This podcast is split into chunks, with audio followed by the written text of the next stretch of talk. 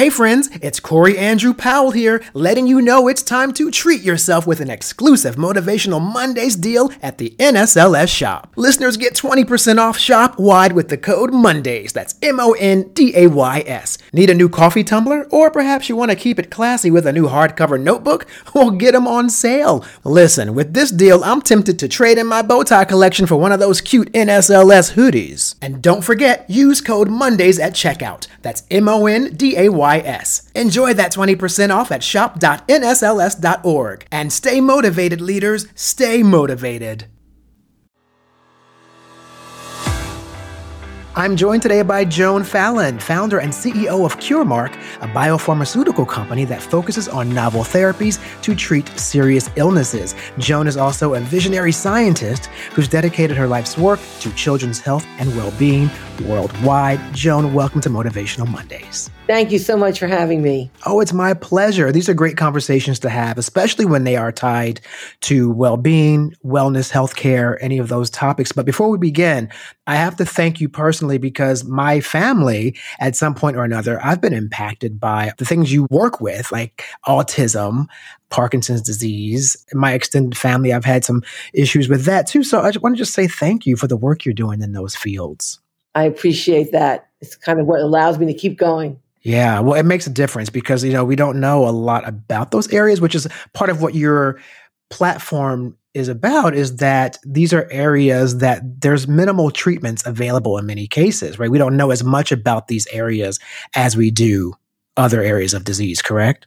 Yes, they've been overlooked for a very long time, and I think because they look a little different in each person and they have a lot to do with the mind that uh, the neurological system that we just sort of have put them in the background in terms of treatment. Mm, yeah, things that are like less visible to to the eye.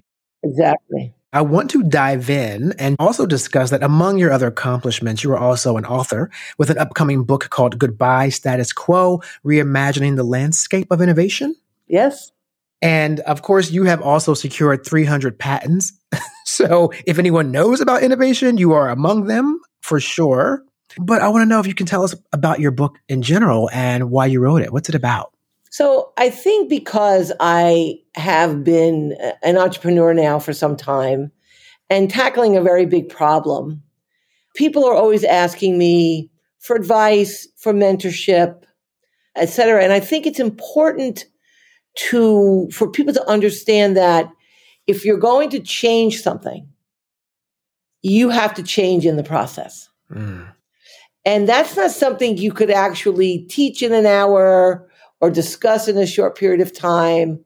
But giving examples of that, I think, and and key aspects of how that change comes about is really important. Mm. And so I thought it was important to put it all together uh, in one place. Yes, because you have spoken often about before you can set out to change the world, it's you who has to change. And I do wonder, though, if you could expand a little bit more on that. I mean, is it about having a clear vision of what you think is this change you want to bring? Or uh, what exactly do you mean by, you know, you have to change first before you can change the world? So I think entrepreneurship is really a journey. And on journeys, there are detours sometimes. And you have to be willing to take those detours or to change course if you run into a storm. Mm. And very often, the vision that an entrepreneur has also has a defined roadmap. And while you can hold that vision, that roadmap not be, may not be the way you need to get there. Mm-hmm. And I, I think I once likened it to practicing corporate yoga. You have to be able to bend and not break. Mm. You know, it's funny you say that too, because one common denominator, well, there's a few, but one common denominator that I do find when I speak to successful leaders, CEOs, uh, or just anyone who's in their field successfully, it is this moment they had where they had to exercise adaptability. Absolutely. That's true of organisms out there in the world, and it's true of us as human beings. You have to be able to adapt. And you also have to be able to take some risk. learning how to manage risk is a really important part of that of that journey. If you've got a vision and you have to detour and you're afraid to take risk, then you've got a whole other thing going on. Yeah. You're going to run into roadblocks. Yeah. And it's funny because risk is one of those things that people look at it as a negative, but I mean, on one hand, there are no great rewards that will come from you not taking risks, right? I mean, it's, I mean, how else will you ever succeed if you don't, you know, if you don't do that? And another thing is you you speak about, uh, and this is another common thread I found with successful people, uh, which I love because it means I can keep making mistakes uh, and be okay with it if I just learn from them. But the idea that mistakes are actually teaching tools, right? right. They're not bad things necessarily. So explain more your thoughts on mistakes being used as a learning tool. So I think that, you know, the classic way to look at that is to talk about design thinking, where you come up with an idea, you vet the idea as being something that could actually solve a problem. Because sometimes what you think is a problem really isn't the problem. Mm. And then when you go to solve the problem, you have to iterate different ways of solving that problem. Maybe it's building a automobile that self drives, or maybe it's something else. But you have to be able to look at the failures. Well, that crashed. That doesn't work. Mm-hmm. Like those are part of finding out what will work. Yeah. And so failure is a big part of that. It's almost like you're allowed to do some almost like free market research that you get. You don't have to pay for it. You just get this data back and it says to you, well, that didn't work. So we know what not to do the next time. You talk a lot to more organizational leadership, but very often I find that when speakers apply organizational leadership ideas or ideology to how a company can function, a lot of those same accountabilities translate into our everyday individual lives. And one of them is where you mentioned in order for a company to grow, scale, and be successful, uh, they must be ready to grow, scale, and be successful. And I think that can be applied to individuals when they're ready to sort of be their best selves. But do you see the correlation between that? And if so, how does that work as an individual for, for individual people? So I think it's it's the same thing. I, I think that it's just applied differently. So if you are growing and changing, you have to be willing to do that, right? It has to be something that comes from inside. No one can make that happen. They might be able to show you a way that you could do something, but it has to come internally. That has to be a self driven piece of wanting to change and grow. And when things change, that's where the leadership piece comes in. So that's true whether you're in an organization or whether it's true for yourself. But you have to be, it has to come from inside. Mm. Yes there is such a strong correlation between companies and people because I know from experience a, a, brand I worked with years ago. You know, I saw some current trends. That was my job to see what was happening. And I said, you know, there's an audience you guys should be speaking to. It's very specific. You should target, do campaigns for LGBTQ. Then you should do black target marketing for African Americans because these people are using your products, but you're not speaking to them specifically. And I was told at the time, well, we don't do that I said, okay, but other brands are doing it. So you better start doing it. And slowly but surely, they did begin to lose their market share in this industry because they were unwilling to change. You know, it's almost like if you don't transform, you die, that old expression. And so I totally see that correlation with people. Yeah, absolutely. It's absolutely true. People, especially as you get older, their narrative becomes part of their truth and they follow that narrative. But that narrative may have absolutely no applicability in today's world. Yeah, yeah. Like I had a friend who uh, had a daughter that was looking for a job, and she said she can't send out that resume until I look at it. I said, "Why?" she says, "Well, I have to make sure it's okay." And I said to my friend, "How do you know it's okay? Have you ever hired anyone of this this in this time period?" Well, no. I said, well, then how would you know it's okay? Right, right. I hire people all the time, but I would never presume to think I would know what her resume should have in it because I don't hire people in that area. Mm-hmm. But because she's the mother and she was the one who knows all these different things, she was the one who felt that that was the gatekeeping. Mm-hmm. But that was an old narrative, right? Yep. Yep.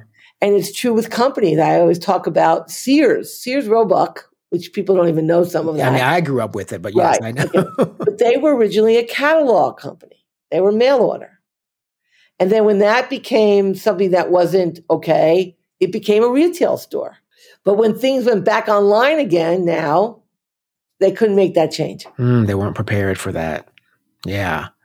Wow. Yeah. Sears and I that was like, you know, my Saturday weekend trips with my family was, you know, Sears was like a, a field trip, you know, go and see ovens and microwaves and oh, it was a field day. But you're right. Um, they quickly they just really fell apart. And I think there's only maybe one left, if that, in the entire country that's still even in existence. Yeah, there's very few of them, right? So it's it's it's you have to be able to change. And I also find myself because of my age taking a step back and saying, "Wait a minute. How would a young person think about this? hmm I think this, but is that what everyone else is thinking? Probably not. So now I've got to find out where everyone is. What's going on? Yeah, but see, even having that level of awareness to know, well, maybe I may be thinking about things in a different way because it's generational. Like even having that insight and to to do that, people aren't even usually willing to even have that sort of level of self-reflection. I think maybe they feel vulnerable, like it means that maybe they're wrong. But it's really again about adaptability. And you bring up the resume thing with your friend's daughter. I had uh, an interview here with a woman. She's a millennial and she's got this great platform for millennials. Her name is Madeline Mann, and her whole platform is HR for the millennial generation because she used to be an assistant and she saw all the things they did wrong, why they didn't get the job, and she felt bad for them. So she began to reach out to these people behind the scenes and go, here's where you messed up in your interview.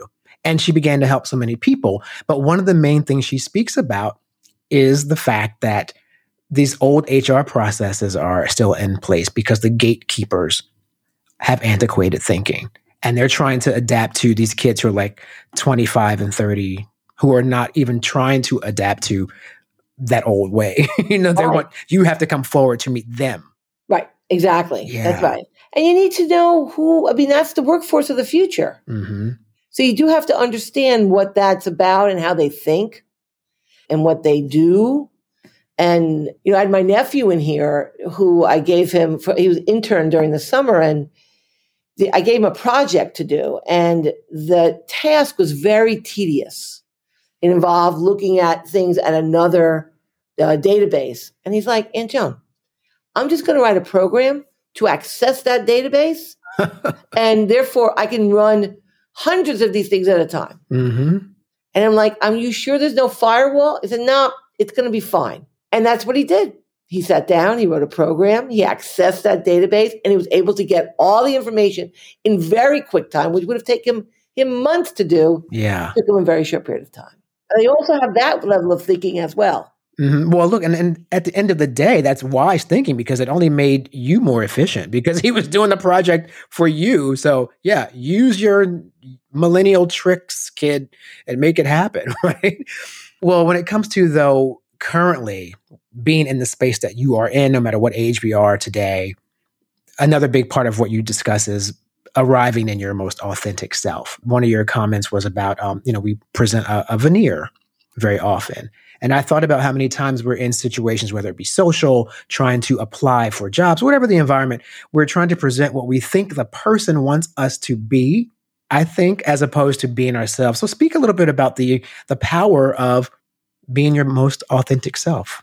So I think that, you know, you can apply it in many, many areas, but I think if you morph into something that you're not, it's going to impede your getting to your vision. So if your vision comes from your authentic self, if you have to put veneer on to get there, you're not going to get there because it does, the through line is not the same. And so sometimes, and I know it's sometimes it's gender specific, sometimes it's age specific, sort of dressing up and thinking that you have to have a suit on to go to a business meeting.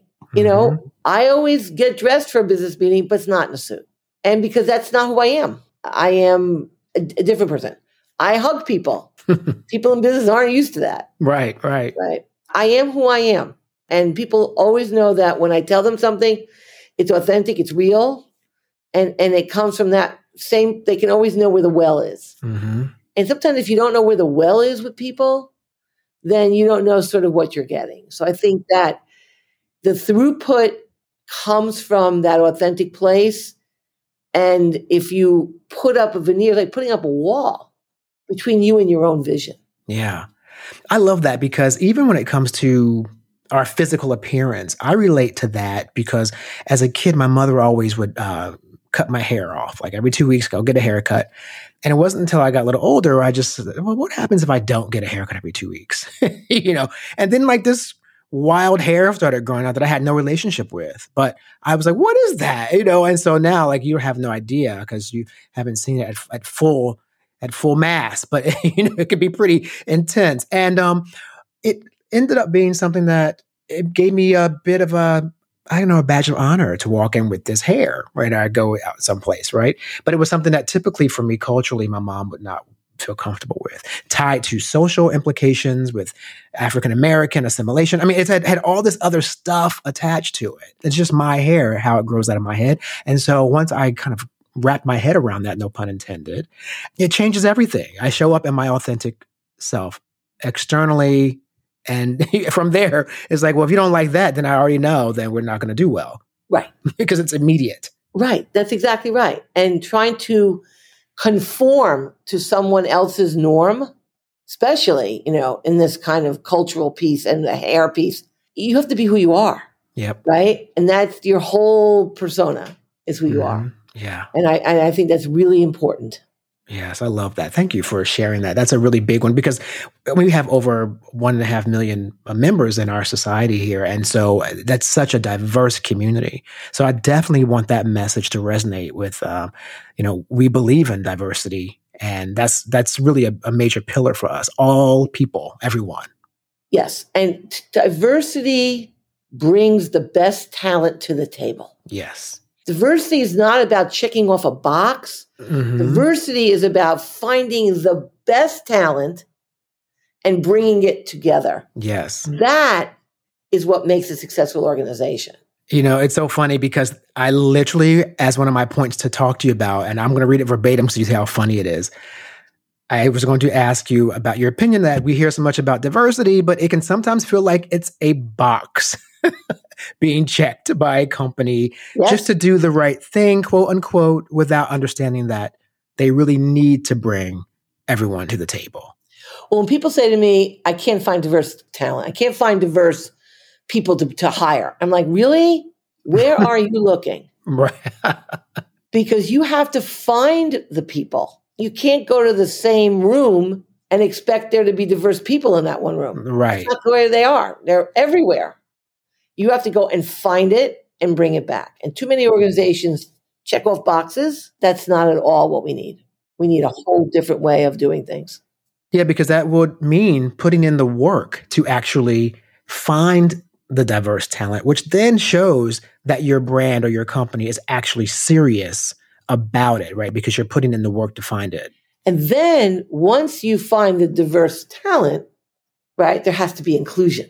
Hmm. Because just having those people in a space also doesn't mean that they have inclusivity. Hmm. Now let's talk about that because that's a really specific difference, and I love that because we tend to lump those together in these cute little phrases. Oh, DE and I, and diversity and inclusion. But you're right. Diversity means you're acknowledging that everyone should have a presence, but having the presence doesn't mean you've asked them their opinion, you've asked for their input, you've asked them to be involved in projects, right? So there's a distinct difference.